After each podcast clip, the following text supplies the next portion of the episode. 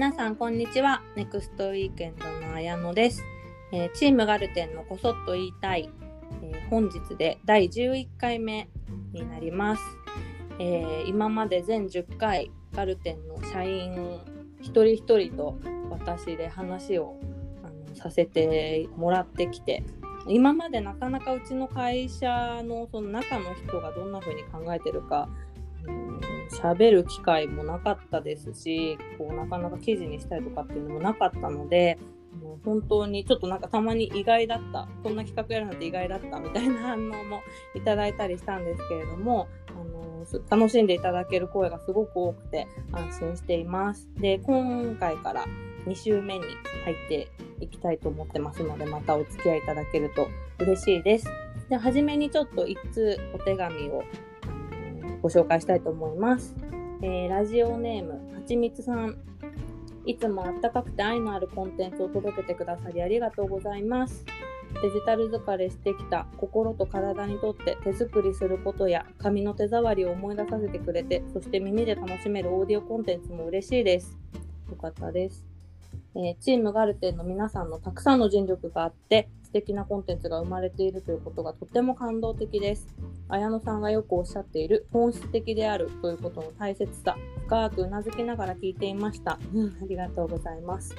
えーネクストウィーケンドが届けているものからしっかり伝わってきます。そんな風に自分も働き生きていきたいなと思いました。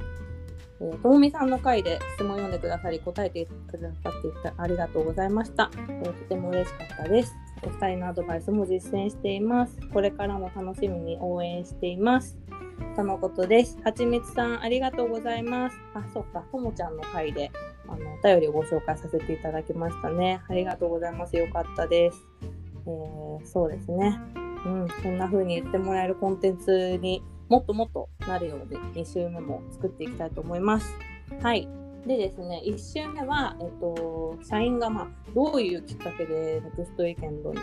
入ったか、働くことになったかとか、まあ、どんなことを今やっていてとかっていう、結構過去の話とか、その人本人の考えとかを掘りあの掘り下げてきたんですけれども2週目からはもうちょっとこうそれぞれの仕事内容とかに寄せてご紹介をしていきたいなと思っていますので、まあ、そちらもまたお楽しみにしてください。では、えー早速第11回目のゲストをお呼びたいと思います。えー、ネクストイケの代表村上萌えです。えー、萌えさんよろしくお願いします。よろしくお願いします。お願いします。お願いしますまた回ってきました。はい、もう今よりによってさ、この冒頭撮ってくれてる時に、なんかアイスコーヒーの氷口に入れちゃって、あ、でもなんかすごいカランカランっていういい音が。聞こえた？ごめんね。で、もうこれ急に振られたら終わると思って、でも噛むわけにもいかないから、もうすっごい圧力で今溶かしていや、なんかでもすごい涼しげな感じで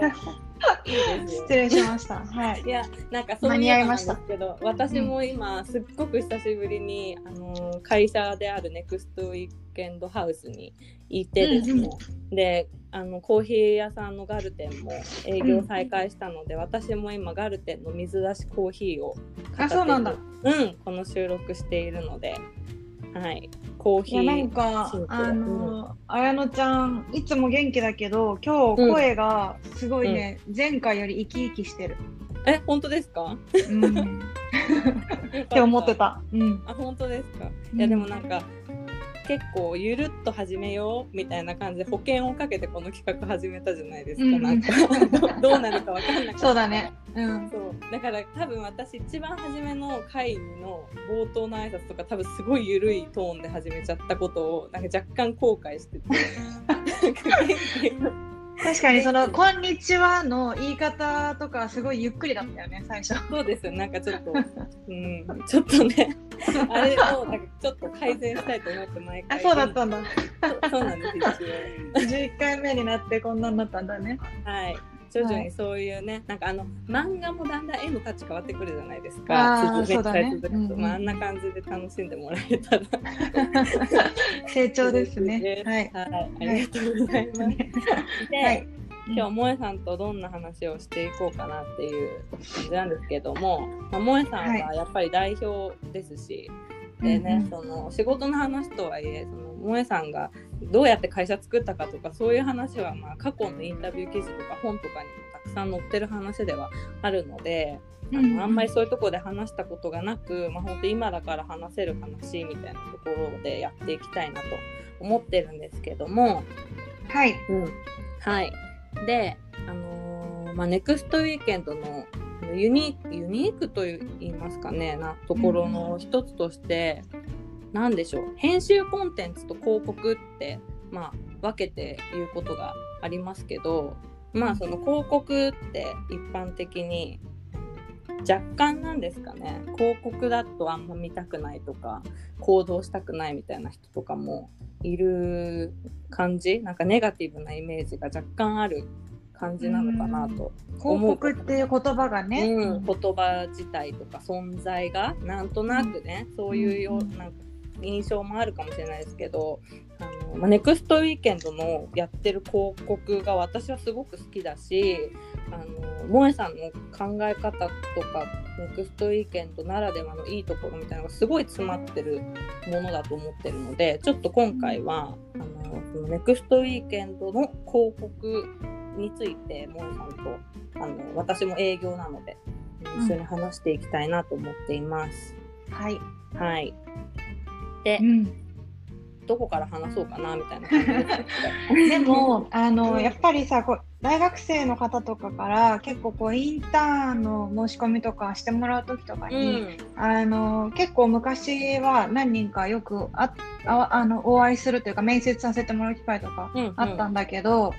その時とかにネクストウィークエンドってどうやってあのビジネス成り立ててると思ううんとかっていう話をすると結構やっぱほとんどの人が理解してなくて、確かに。ううんあの本を売っていますとかいると思ってますとか、あのワンピースとか出してると思うのでそれですか？みたいなあの うんうん。っていうことは、まあ、なんか多分ねそういうふうに見られてるところがあると思うんだけど実は、うん。あの私たちのこうあの収入源というかあの会社の売上の軸は、まあ、基本的には今まあ事業で言うと3つとかあるのかな、まあ、分かりやすく言うとコーヒースタンド今あやのちゃんが飲んでるコーヒーもあるし、あとあの B2C で言うとそのネクストウィークエンドストアとかは、まあ、うはい。ちから商品を販売している。ですね。うん。っていうのは多分いみんなに分かりやすいビジネスかなと思うんだけどやっぱメインになってるのは広告収入なんですようんね。うんうん。そうですね。うん、であそうなんですか。広告とかやるんですかみたいなこと大学生の子とかは言ったりもするんだけど、もう全然そこはもちろんやっていてでなんか私がもともとその会あのフリーランスでやってた時とかってもう最初ってやっぱり個人だったから B2C みたいな考えがそもそもそんなさ何か物を売ってお金をいただくなんて個人の人ですごい難しかったりするから職人でもない限り。だから私のやってたことって私が入ることであの価値がプラスになるというかあの提案させてもらえるところに、まあ、プロジェクトに入っていって基本的には何かこうクライアントとかがいてそのプロジェクトがあってそこに私が入ることでよりターゲットに届くことができるみたいなやり方をしてたから、うん。うん。なんで結構私の中ではあのもうそこがそういうお金の稼ぎ方ってあれだけどの作り方、価値の作り方みたいなのは結構最初ベースにあって。うんうん。であの物が例えばいつもこうこういう話する時って右手に大体コップとかがあるからあの今もあるんだけどの話をするんだけど、はい、そのね。そうこのコーヒーが入ってるコップとかがあのじゃあこれが商品があった時にうん。これをこう今日でもなくこう3年後でもなく次の週末みんながもっとこれあこれを飲んでみたいって思うためにはって私はいつも考えるようにしてて、うんうんでそこがなんかこう私の中でその商品を、まあ、みんなのライフスタイルの理想のところに置いてあげるっていうふうに思ってるんだけど、うんうん。で自分で想像できない範囲でもないんだけどやりたくてやれなかったことっていうふうにその商品が、まあ、見せられたりしたら別にその必ずしも商品を一から開発しなくてもちゃんと提案できれば自分ごとにできるしうん。そういうこうストーリーのつなげ方ってあるなって思っていてでそれが私のずっとこう、まあ、なんだろう商品をプロモーションする時の考え方だったんだけど、うんうんうん。でそうなっていく時になんかこうこれが自分でそう思ってないものってできなかったんだよね。そのうん。それがあの広告代理店の方とかだったらそんなこと多分もしかして言っちゃいけないだろうし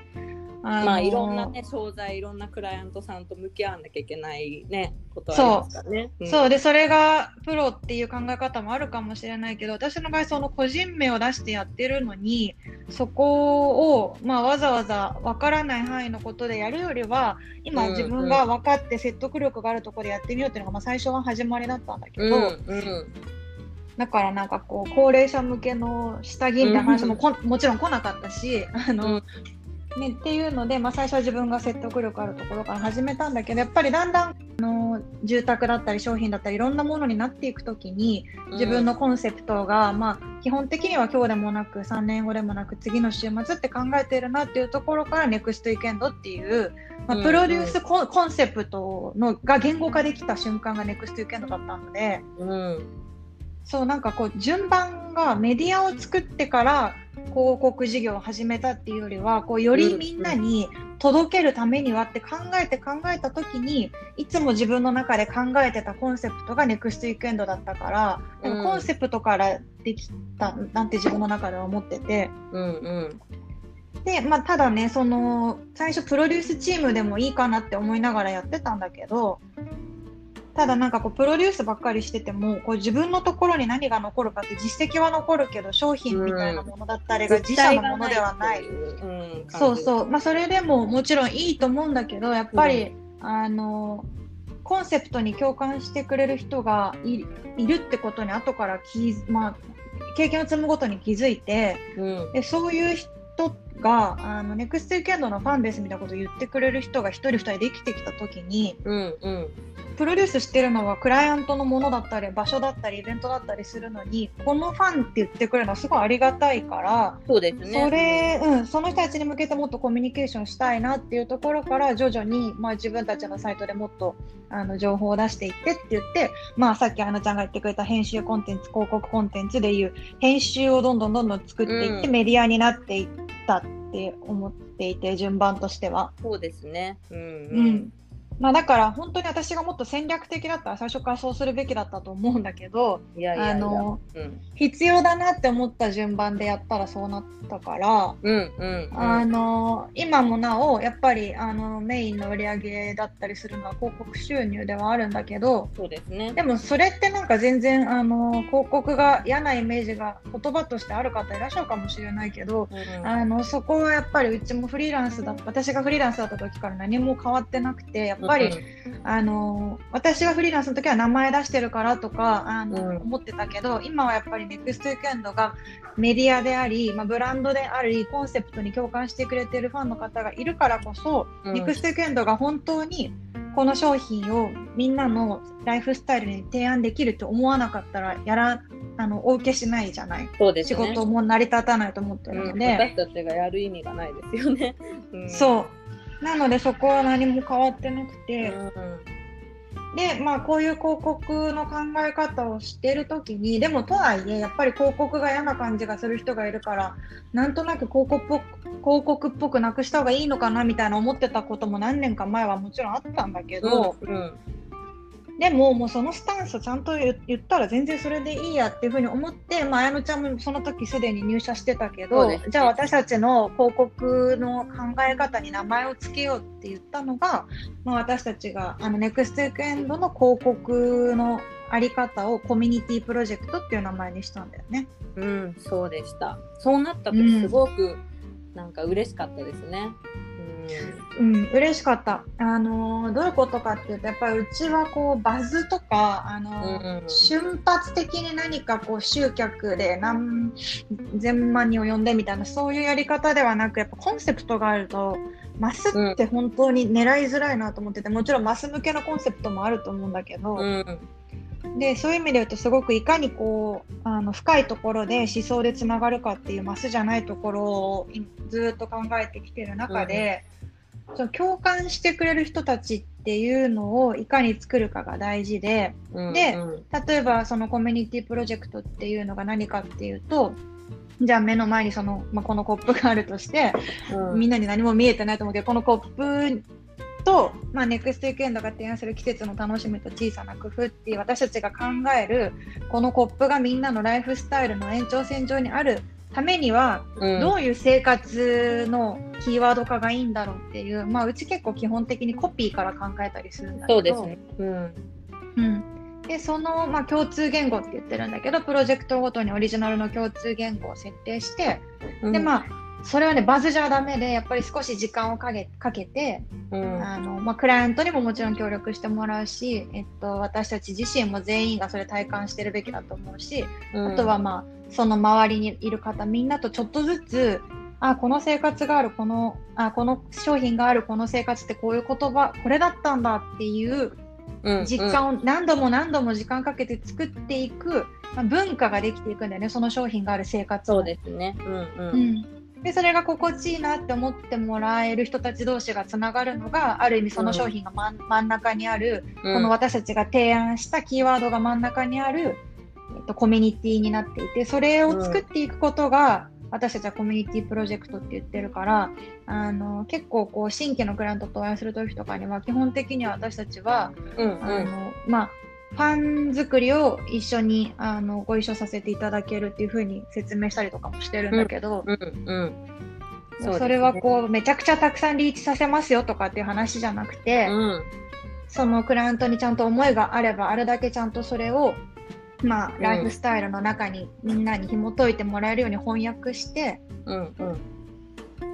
そうでね。そこを、うん、ファンになってもらう人を一緒に作りましょうっていう話をする、うんっていうのが私たちのやってることだね。そうですね。こう私たちの広告のやり方ですね。はい一般的に広告っていうと多分テレビ CM だったりとか、そのテレビ番組の合間に挟まってくるインフォマーシャルみたいなやつだったりとか、こう、うんうんね、トレインチャンネルとかいろいろ本当にありますけど、なんかああいうこうこういう商品です。買ってっていうコミュニケーションがあのすごく分かりやすく届く場合ももちろんあるし本当広告には無限の多分やり方があると思っている中でやっぱりあの萌さんがあのこう過去の歴史から話してくれたように、まあ、そもそもネクストウィーケンドっていうものがどういうものなのか。で私たちにできることを私たちが届けられる先の人たちってどういう人たちなのかっていうこう自己分析を、まあ、メディアとしてしっかりやった上であのだからこういう形で役に立てるっていうのの終着点が今そのコミュニティを作るっていうことによってそのこう課題を抱えてるクライアントさんブランド商品とかの役に立つっていうやり方になってるっていう感じなんですよね。うん、うんそう本当にそうですね。だから、あのー最初にあのネクストウィーケンドって何で儲かってる儲かってるっていうか お金稼いで儲かってるみたいな感じになっちゃった。お金稼いでるかみたいなのであの、それ私も萌えさんと一番初めに表参道の上島コーヒーで転職の話みたいになった時に あのそれ聞かれた記憶があって、まあ、私は本当ずっと広告畑の人間だったんでそれはそうですよねって言ってうんってなった記憶あるんですけど、ううんん、でもあのそれがこうなんだろう例えばワークショップとか雑誌の売り上げで成り立ってると思われているのにネクストウィーケンドのファンですって言ってくれてるそのファンになったきっかけとかってもしかしたら普通に広告だったかもしれなくて ね、そこがなんか面白いですよね。メディアの順序としてはそういうこう私たちに世の世のため人のためになることって広告活動をしてきたっていうのが結果として今メディアになってるっていうことだったりするので。そね。れは本当ネクストウィーケンドがユニークメディアとしてユニークなところだなって思いますね。うん、うん、なんかその広告を見てファンになってくれるのはむしろなんかすごい理うん。理にかなってるっていうのも失礼かもしれないけど、うん、それそれが要は私たちの考え方だから、うん、そうですあのね。全然コンテンツの一環なのでなんか全然そこは住み分けしてなくて、うん、あのよくさ雑誌のこう巡行って言われるクライアントが作ったものをただ差し込むものとかだったらやっぱりまあそのクリエイティブは自分たちが作ったものじゃなかったりするんだけど、ね。まあ、ありがたいことにありがたいことにっていうか、まあ、自分たちがそういうものしかあの掲載しないというか、うん。ご一緒してないからなんだけどやっぱりこの広告載せたくないなみたいなものなんは一つもうちにはないので、うん、そうだね。そういう意味で言うと、まあ、これね今思い返してみるとコミュニティプロジェクトって当時言ってなかったけど一番最初にそのこの概念が思いついたのがもう今から6年ぐらい前2014年に、うん、あのパナソニックビューティーさんとご一緒することになった時に、うん、だったんだよね。ちょっとさっき振り返ってみたら。で、うんうん、やっぱりさこう綺麗なお姉さんは好きですかみたいなコピーが有名で、あの美顔器みたいなものがあったりとか、まあ、あのスチーマーとかねいろいろあって、ね、でそれを、うん、あののファンになるってやっぱりこの商品大好きな人はもうドライヤー何台も買うぐらい出れば出るだけ買ったりとか、うん、そういうコアファンはいらっしゃるんだけどやっぱりこう新しく、あのそういう美容マニアみたいな方とはまた違う、うん、この商品が今思っている思想に共感してくれる人を作りたいというところでお話いただいて、うんうん、でまあ、すごい大きなクライアントなのにやっぱりそこすごいあの一緒に考えてくれてで私たちはやっぱりパナソニックラブみたいなハッシュタグとかそういう共通言語でみんなを集めるとやっぱりそこって新しい文化生まれないから、うん、ネクストウィークエンドとご一緒させていただくからにはその共通項に言葉を考えさせてくださいって言ってできたのが、まあ、ハッシュタグきれいカスタマイズっていう言葉だったんだけど、うん、れいカスタマイズね、うん、でやっぱり当時そこを受け入れてくれたのはすごいことで普通さ商品のプロモーションをしたかったらブランドの担当の方って自分のブランドのハッシュタグが名前が入ってないものを広告コピーのメインに置くとかって本当はすごく嫌だったと思う。いや本当しかも2014年とかなんですよね。そうもうインスタやり始めた人だっているぐらいだったと思うんだけど。結構その時にそのなんか考えを理解してこう一緒になってやってくださるクライアントさんはすごく貴重だったような気がしますね。うん、うん、そうすごいあの素敵な方々ばっかりで、うん、本当に自分のブランドに自信と誇り持ってら持ってらっしゃったし、うん、あのこうしたいって思いが明確にあったからこそあのこっちが言ってることも多分すごい伝わって。うん、でこれってあのブランドの担当者の方にこうしたいとかうちのブランドはこういう思想を持っててっていうのがやっぱないと、うん、あのそれがマニュアル通りだったりあのこれからはこういう風になっていきたいみたいなのがないないとねやっぱコミュニティというか文化って作っていけないから、うん、結局は商品のスペックに合わせた広告とかにのみになっちゃって、うんうん、それがみんなの今のライフスタイルにどうハマるかみたいなどう提案したいかどう思われたいかとかっていう話が全然できなくなっちゃうんだけど。うんそういう意味でこんなに大きなブランドなのにそこをあの形を変えてくれたっていうのはもう信念がポリシーがあったからだなとは思ってて。うん本当にそう言い換えてもね、変わらないものってあるじゃん。その、うん、変わらないものさえ守れてれば言い換えてできるはずなんだけど、うん、そこがね、うん、ポリシーがないと言い換えた瞬間に別物だと思っちゃう方すごい多いと思うから。そうですね。だしなんか本当私も広告ずっとやってるとそういう踏ん切りがかない。なんかそういうことが大事なのは分かっていてもとはやっぱ目先の数字とかどれだけ売れるんだみたいな話とかにやっぱどうしてもとらわれてしまうのがあるあるだとは思うんですけどなんかそこをちょっと視点を変えてすごくまあ本当私本質的本質的ってずっと言ってるけど そういう本質的なところを一緒になって、はい、解決していくためにって言って企画を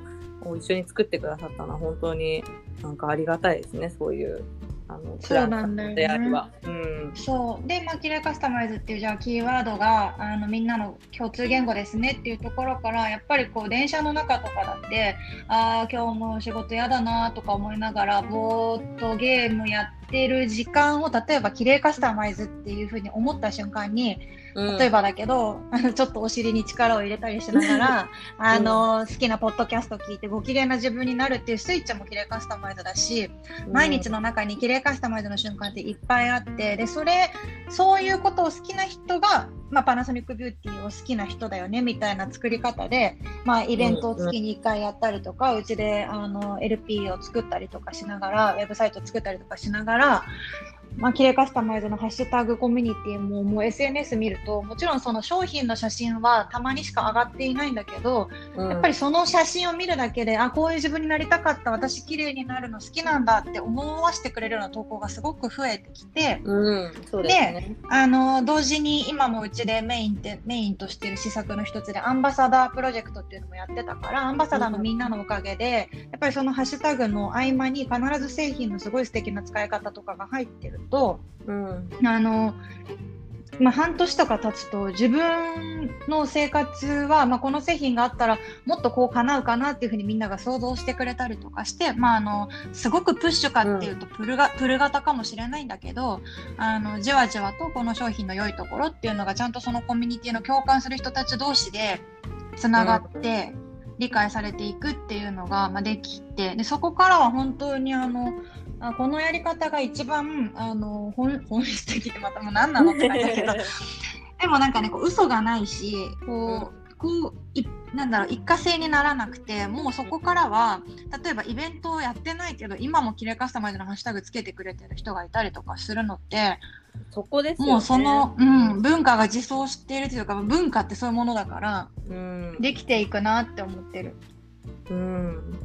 本当になんかいろんなことが今走馬灯のように蘇りながらも 萌えさんの話を聞いてたんですけど、うん、うん、ね、そうなんだよ。うちのさ会社でさ一回さこれ私たちがやってることとかをめちゃくちゃ言語化されてるって言って佐藤直樹さんの「ファンベース」っていう本をさ、うんうん、あの私が興奮気味に社員全員に課題図書にしたことが何年か前にあったと思うんだけど、ね。うん、うん、なんかまさに本当にそういうことでそのファンのベースさえできてしまえばというかそこってあのできてしまえばってものじゃなくてずっと一緒に並走しなきゃいけないものではあるんだけどそこをすごく大事にしていくと、あの今後クライアントがすごいじゃあもうバズどうしてもやりたいとか単発的な CM もやりたいとかになってもベースがあればちゃんとこうバランスよく、うん、あの成長していけると思うんだけど、うん、やっぱりその単発だけだと何も残らなくなっていっちゃったりすると思うからそこはすごい、ね、うん、大事でうちのあの広告そのコミュニティプロジェクトのクライアント今ご一緒してくださってる企業もやっぱりみんな2年3年ってすごい長くご一緒してるじゃない。そうですね、あのー、決まってやっぱり理解してくださる方はこれって本当に何ヶ月かでできる話じゃないっていうのはすごいちゃんと分かった上で未来を一緒にね見てくださいますよね。うん、綾乃ちゃんと一緒にプレゼンして今も続いてるプロジェクトで大きいもので言うとやっぱり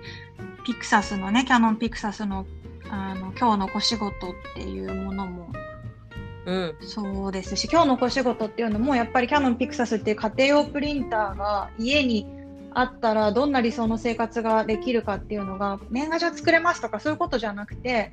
今日ちょっとそういう紙アイテムを印刷したりとかなくてもいいけどあると嬉しいものを作るっていうのを、まあ、そういうことを嬉しいと思う人の気持ちをキーワード化したのが、まあ、今日の小仕事だったりとか。うん、あとまあ家族ごとってねすごいもう一大プロジェクトになってとっても大きいコミュニティになってるものでいうと家族ごとはもう4ブランドとかが協賛してくださるようになったりとか最初は1クライアントのと一緒に作ってたキーワードがもう今はその概念に合わせてクライアントがついてくれてちょっとフェスみたいになってたりとかね、うん、っていうようなものもありますね。ありますね。うん、はい。はい。そうですね。本当に、うん、あのやってることを基本の思想はあの萌えさんが一人だった時から何も変わらない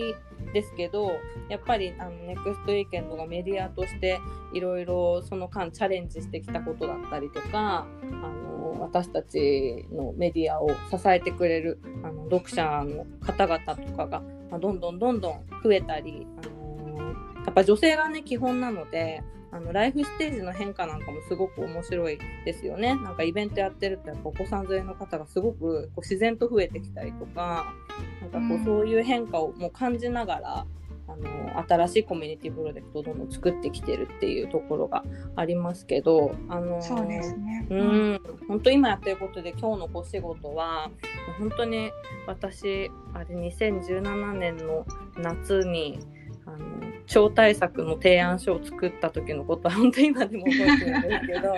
そう、あの本当にねずっと今萌さんが話してくれたようにやっぱりこうプリンターをもちろん売りたいたくさん1台でも多くの人が家にプリンターを買ってほしいっていうのはもちろん本音であるけれどもそれをいきなりコミュニケーションすると唐突だしやっぱりその背景にストーリーが必要だっていうことなんですよね。その綺麗カスタマイズのことでも。そうですけど、うん、そのストーリーをどうやって作るかってなった時に作ったのが今日の小仕事っていうなくても困らないけどあると嬉しいものが生活にあるとこんな豊かになるよねっていうまず生活ストーリーから見せてあげてでその延長線上にプリンターが家にあったらこんなに楽しいことができるよっていう提案をさせてもらってるっていうあのプロジェクトの一つなんですけど本当に超嬉しいのが、うん、あのもうすぐ1万件になるんですよねハッシュタグが。いや文化になったってあの1万件いくとやっぱり文化になったなって思ったりするよね、うん、その。感じがねじわっときますね。うん。そう。だってやっぱ本当に私たちがこの私このさ綾乃ちゃんに今日の小仕事のタグが今日の小仕事ってキーワードがいいと思うみたいなこととかを、うん、どうやって言ったんだろう？なんかもうちょっと紙の裏とかに書いてどう思う？みたいなこと2人で揉んだりしたのかもしれないんだけど、ね。うんうん、いつもなんか降ってキーワードが降ってきてそれを一緒に揉んでもらったりするんだけど、うん、今日の小仕事って最初に言った時はもう完全に造語だったからやっぱゼロ件で。うんうん、でそこからこうみんなが日常的につけてくれるタグになるっていうのってやっぱりどれだけねこうバズとかあのお金をかけるような施策をいくらしたとしても、うん、1000件とか行くのもやっぱり結構大変で。そうですよね、うん、そのそんな中やっぱりみんながこうちゃんと自分で実感してくれてしかも何よりすごいのは数だけじゃなくてこの写真たち上がってる実際の投稿がやっぱり本当にこう今までプリンターの写真、プリンターを使った写真を投稿しようってもし言ったとしたら、ほとんど、ね、うん、年賀状だったんじゃないのかなって勝手に思ってるんだけど、そね、それがね、ここまでやっぱりあの楽しみ尽くしてホームパーティーになったりとか、先週も私、あの、うん、バースデーテーブルとかやったけど、あれ、本当永久保存版のライブ配信だから、IGTV に残ってるんですよね、あれ。あ、ネクストウィークエンドね、ね。そう残ってるので。見ていただきたいですけど、うん、本当に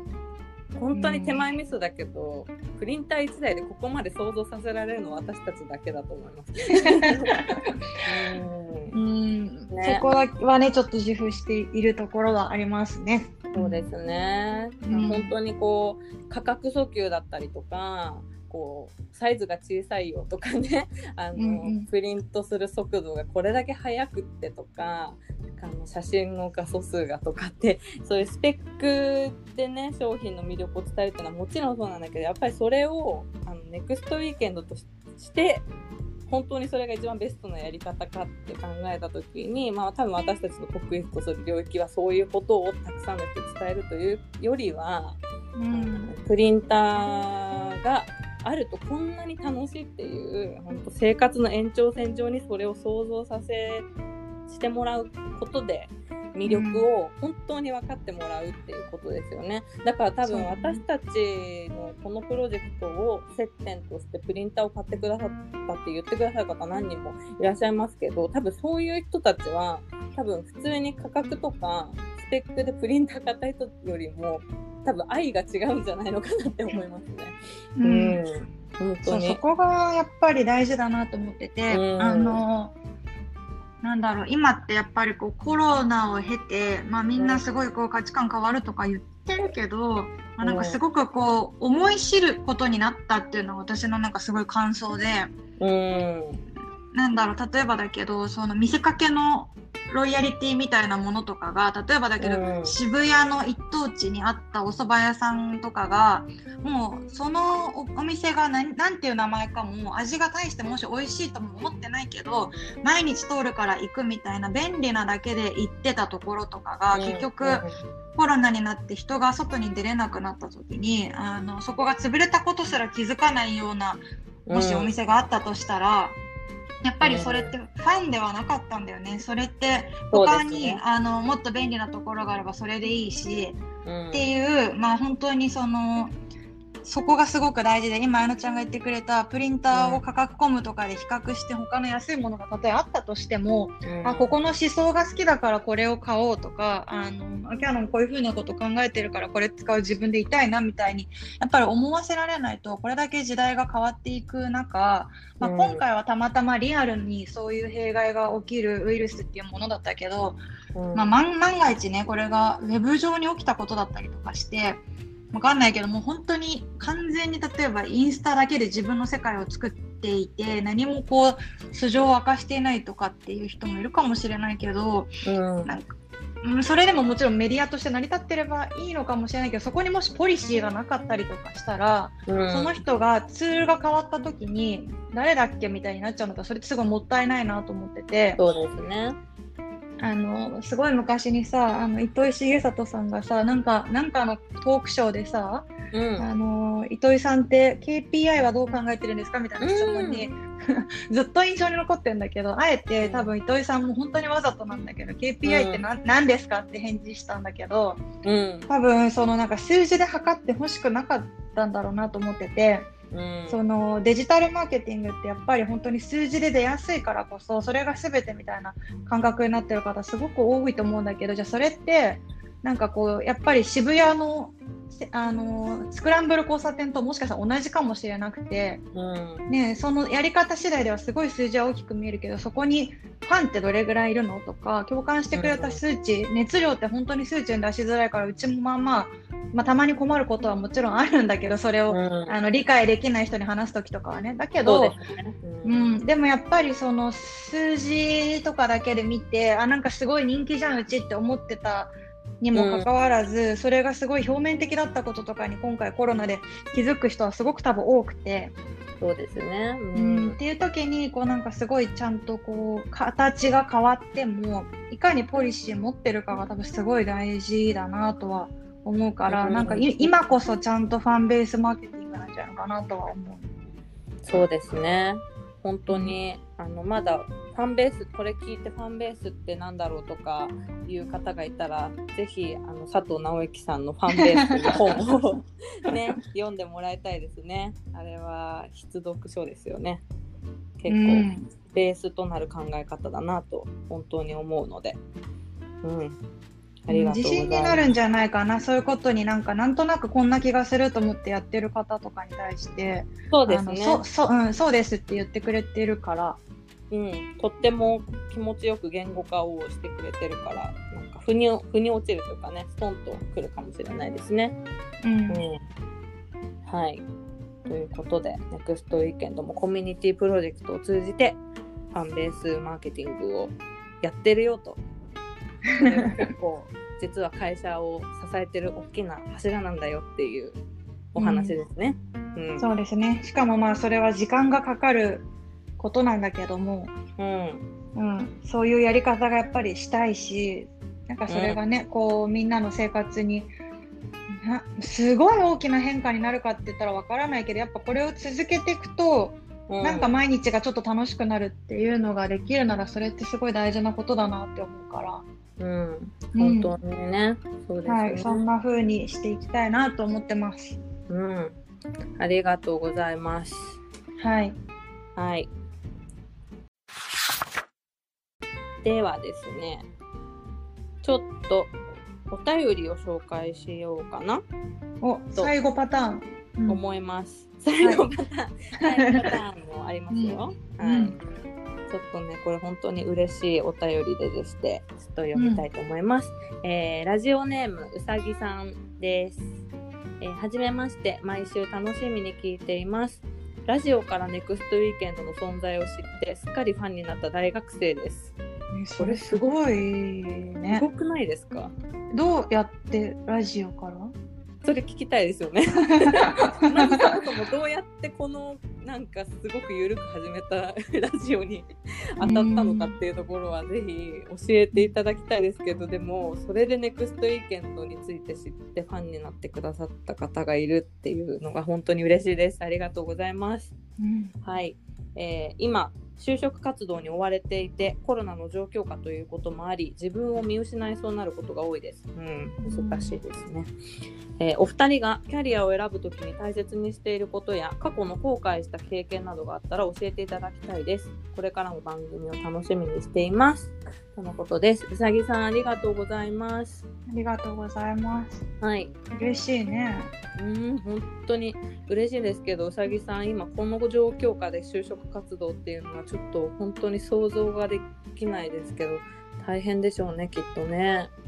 うんね、まあでもなんだろう、こう、今まで通りじゃないからこそ、多分新しいやり方もできてるはずだから、私もリーマンショック、多分ね、就活のスーツ買った3日後ぐらいにリーマンショックになって、あの内定取り消し、めちゃくちゃあったの、本当に最終選考の前日に、今回は新卒取るのやめましたみたいなのもあったし、いわゆる氷河期みたいなですよね、うん、でもなんかそしたらこうその時それまで想像もしなかったようなやり方とかなんかもういっかみたいな気持ちになってどうせもう普通じゃなくなっちゃったしみたいに思えたのは今思うとねいい思い出で。あの時うまくいって最終面接してくれてたら、今この会社やってない可能性ももしかしたらあるかもしれないし。そうですね、うん、うん、だからまあなかなかこの瞬間には思いづらいけどぜひいつか糧になることを信じて進んでほしいなと思いますね。そうですね本当にちょっと今までの想定が通用しない状況かもしれないですけどなんか、うん、だからこそ柔軟にねベストを考えられる人材っていうのは絶対にどの会社でも必要だと思うしそれは会社に入らないで1人でやるって選択してたとしても絶対に必要なスキルだとはね思うからそういうころかな。いやでもなんか今のさラジオからって言ってくれたのですごいなんかやってよかったなって思ったんだけどよくさうちがさ、まあ、メディアですって言うとこうえ何をやってんですか？雑誌ですか？とかウェブですか、うん、とか、何ですか？って形すごい聞かれることなんだけどうち結構全部や,、やってて、ね。うん、そうそうそうそう、ね、あターゲットは何歳ですか？とか言われるんだけど、うん、ななんかその本当形どうでもいいと思っててやっぱ時代こんだけ変わったらあの、変化していくべきだしただそこにやっぱりポリシーがあればそれはすごい大事でで今回もこういう風なコロナになった時にやっぱオーディオをやりたいねってなってすぐ始めたじゃない？だからこそね、そうこういう出会いもうさぎさんとも出会えたし、うん、なんかそれが大事だなと思っててなんかこうアウトプットこれだしとかって決めたりとかするよりはどう考えてるかさえあればさっきの渋谷の蕎麦屋じゃないけど、あのこういうそばが作りたいと思ってたらもしかしたらそれ急に場所変えてもできるかもしれないしオンラインでそばの作り方とか言ったらああの店主みたいになってもしかしたら、ね、YouTuber になってたかもしれないし、ね、で架空のそば屋のこと言って申し訳ないんだけど、うん、っていうなんかこうポリシーさえあれば形って本当いくらでも変えてよいと思っててしかもそのポリシーは都度考え直したっていいと思うんだけどやっぱり何も考えないでただ進むのってすごい受け身になっちゃうと思うから、うん、ね、この就職活動もああのやり方いろいろあると思うけどでいろんな人に出会うと思うけどなんかこう、うん、あんまり自信はもちろんないかもしれないけど今どう思うとかっていうのを言葉にするのは大事にしたしてほしいな。うんうん、本当にそうですね。うん、で別にそういう悩み相談じゃなかったか。いやでもキャリアを選ぶと大切にしてることやってあった。でももう一つはちょっと私も萌さんとあんまり聞いたことないから聞きたいんですけど、過去の後悔した経験などあったら教えていただきたいですっていうのがあって。もえさん、今まで多分本当いろんなことをやってきた中でありますか？そういう後悔してなんか本当よ夜も眠れなくなるような経験だったりとか悔しいとか。ね。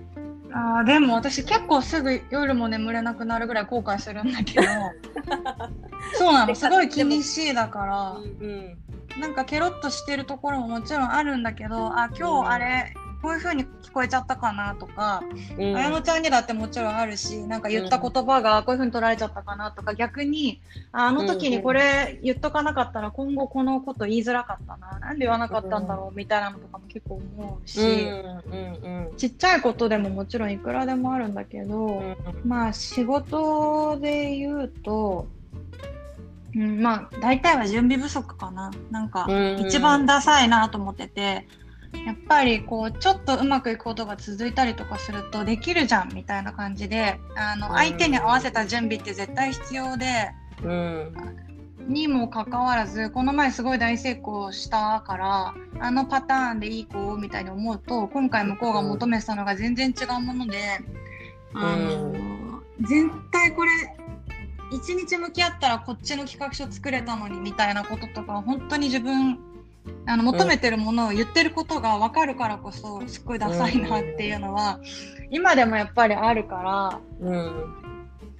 そこはやなんかさうち夫がサッカー選手だけどさやっぱ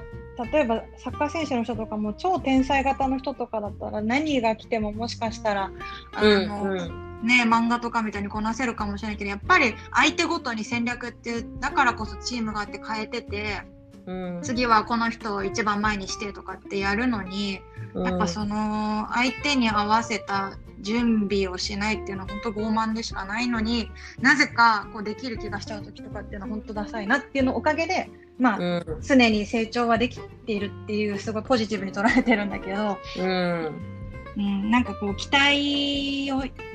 100割っちゃうてか100でも悔しいのに、うん、なんかはい想定内っていう100も悔しいからやっぱり常に120ぐらいでいきたいのに、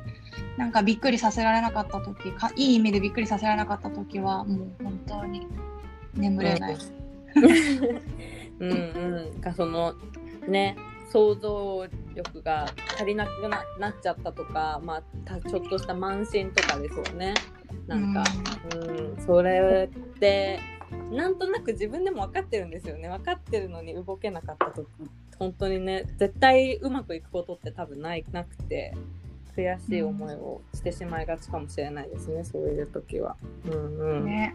うん、ね、でもなんか私萌さんを見てて萌さん本当なんか静かにめっちゃ反省し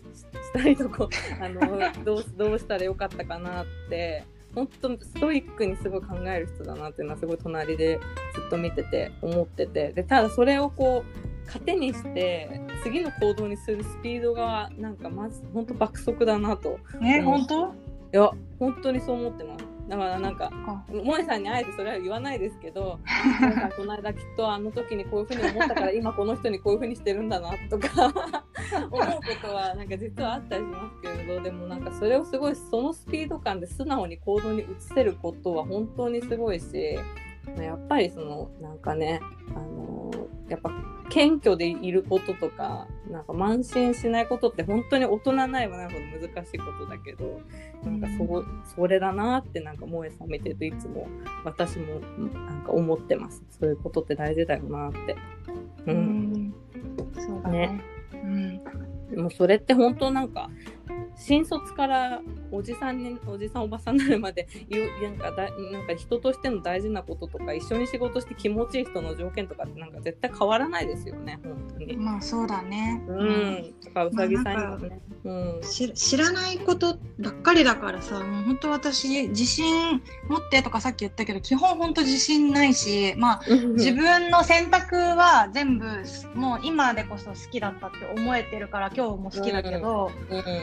基本明日とかに対してはめっちゃ不安もあるしなんかこう、うん、だけどそれってなんか変わっていくものだと思ってるから諸行無常こそが全てだと思ってるからこその、うん、まあ、自信のなさこう今の自分が明日自分っていうかこう感じてることが明日変わるかもしれないって思ってるから、ある不安で別にマイナス思考とかでは全くないんだけど、でもなんかそれでいい気がする。だから勉強したいとも思うし、人の話にも興味が出るから。なんか自信ないこととかはね、ね悲しいことじゃないと思うから、うん、うん、優しさに変えていこうぜ。とか言って別にうさぎさん自信ないとか言ってないのに。勝手に巻き込んでしまった。でも自分を見失いそうになることが多いってね言ってるから、うん、頑張りましょう、うん、自分が見え切ってる就活の時点の若い人の方がなんか逆に怖いと思うぐらいですよね、本当なんか。そうだね、うん、その時に自分ってこうですって、あね、あの言うこと求められたりもするけど、うん、そね、必ずしもそうである必要はないと思うので大丈夫、うん、大丈夫。私も5年後、はい、10年後何がしたいですかって聞かれるの大嫌いな。就活生で。聞かれるたびにすごい嫌な顔してた就活生だったから、うん、大丈夫。頑張りましょう。頑張ろう、はい、柔軟にね、うん、はい、はい、ありがとうございます。ありがとうございます。では最後今後の野心を聞いて終わりにしたいと思います。今後の野心。はい。今後。う、ん、いや、今後の野心何ですかってすごいよく聞かれるけど、そうですよね。なんか、そう、でも別に本当になんか、船を作りたいですとか、なんか飛行機を作りたいですみたいな、なんかそういうこう分かりやすい大きな野心っていうのは本当にあんまりなくて、うんうんっていうのもなんか、もうずーっとこう、私も綾乃ちゃんの就活生の時と同じで、なんか5年後を誰が明確に言えますかって本当に思っちゃうんだけど、うんうん。だからいかにこう形を変え続けてなんかこう選択に後悔をしないで進めるかしか本当に思ってなくないんだけどうんうん。まああとはやっぱりうーんなんかね場は作りたいなってすごい思っててうん、ば、あうのん。場でそれはあのまあもうこういうことにもなったからリアルである必要があるのか、まあ、もちろんリアルも欲しいんだけどうん。なんかこううちの会社名ってガルテンってさ、まあ、庭ドイツ語で庭を意味するんだけどはい。なんか社員のみんなにとっても、まあ、関わってくれるみんなにとってもなんか本当に庭みたいな場所であありたいなってすごい思ってて会社をやっていくことが。うん。でもうその庭の土が良ければ楽しい花も咲くしレモンの実もなるしみたいな感じでうなんかこう社員に対してもうち今一番あの長いプロジェクトで2年後に出来上がるものやってるじゃない。そうですね。うん。でなんかその話をみんなにするときにやっぱ私ちょっとドキドキしたのがすっごい楽しいことなんだけどみんなが2年後になんかえっとじゃあ例えばシンガポールに引っ越したいと思ってる人とかいたら縛られてるみたいに感じるかなとか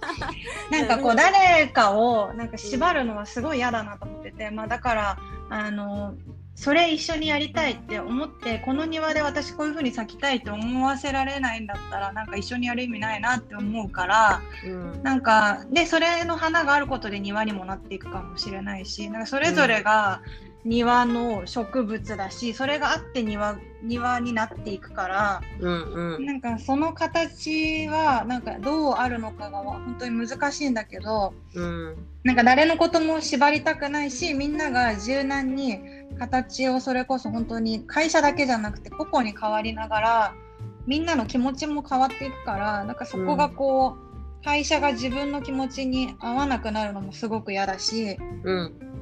で今社員の話してるけどそれは読者の人もそうで一回これがいいと思ってくれたからってずっと同じものをやり続けても絶対に合わなくなる時が来るから、そうですね。本当に、うん。なんか適応していきたい。うまくその迎合するでもなく一緒にいい形で成長して相乗効果を見たいなって思って本当にその概念の話になっちゃうけどもう会社名通り庭でありたいなってすごい思ってて。うんううん。ん、だからなんかこのコロナを経てみんなうちの会社もリモートが、まあ、完全にだいあのやりやすくなって、うん。会社にいる人も家にいる人もいるけど、うん。なんか全然それが今別にシンガポールの家にいてもいいかもしれないし、うん。なんかそれがこう会社がそういうそのみんなのそれぞれがなんだろう生きていくのに最適化できるときになんかいい関係でずっといたいなと思っててそれが別に社員って方じゃなくても全然いいかもしれないし、うんうん。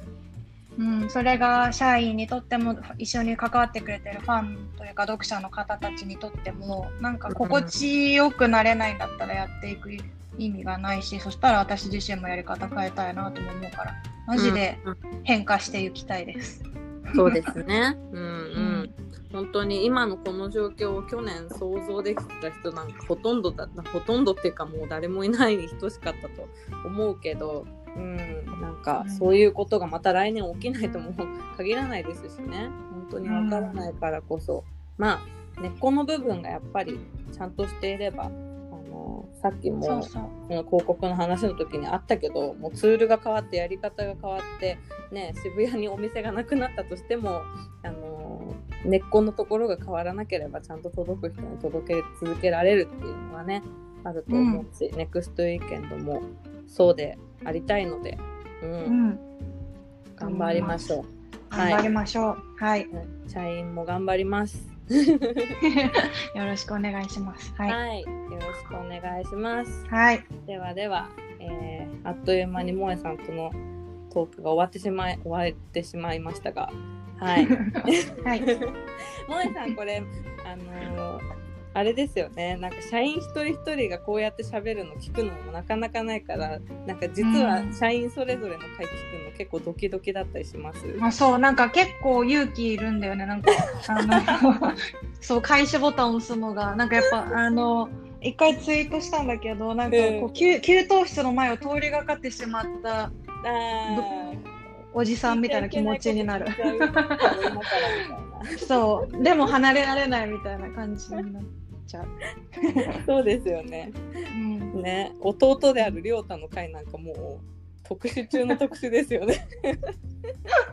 まあ、りょうたはなんかもうちょっと違うからいいんだけど。いやでもうん亮太の回大人気だったんで2回目そうだね。楽しみ意外と喋ってたしね。あそうですそうですお酒飲んでたらしいですけど めっちゃリラックスしてる。2回目もそれでいいと思ってる。うんでもやっぱり喋ることって大事だよね。みんながみんな私とかあのちゃんみたいにさ、うんこうね仕事上で話すことが多い職種じゃないから、ねうん今どう思うかを話すことってすごい肯定感にもなるし、うんなんか大事なことだと思う。誰しもに必要なうんことですよね。うんううんんこれを聞いていただけてありがたい。皆さんありがとうございます。本当で本当ですねなんかわ中での私たちが、ああよかったって思うだけじゃなくてちゃんとうんリスナーの皆さんがいいと思ってもらえないように2週目もしていこうと思ってますので、引き続きよろしくお願いします。はい。おはい、では。今回は萌えさんにみっちりコミュニティプロジェクトの話をしてもらいました。萌えさんありがとうございました。ありがとうございました。は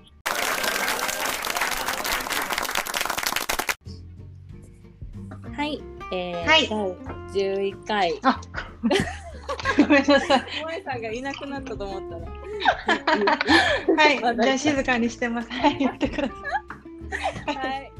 ありがとうございます。はい、えー、第11回チームガルテンのこそっと言いたいでした。えー、次は、えーオンラインストアのディレクターひかりちゃんをまた迎えて、あのーひかりちゃんにとって心に残ってるプロジェクトだったりとか、まあ、失敗談みたいなこととかねいろいろ仕事の話をまた聞いていきたいと思っています。はいではまたあのひかりちゃんへのご質問だったりこの番組へのご意見ご要望などなど引き続きお便り箱でもお待ちしています。ではまた来週。さようなら。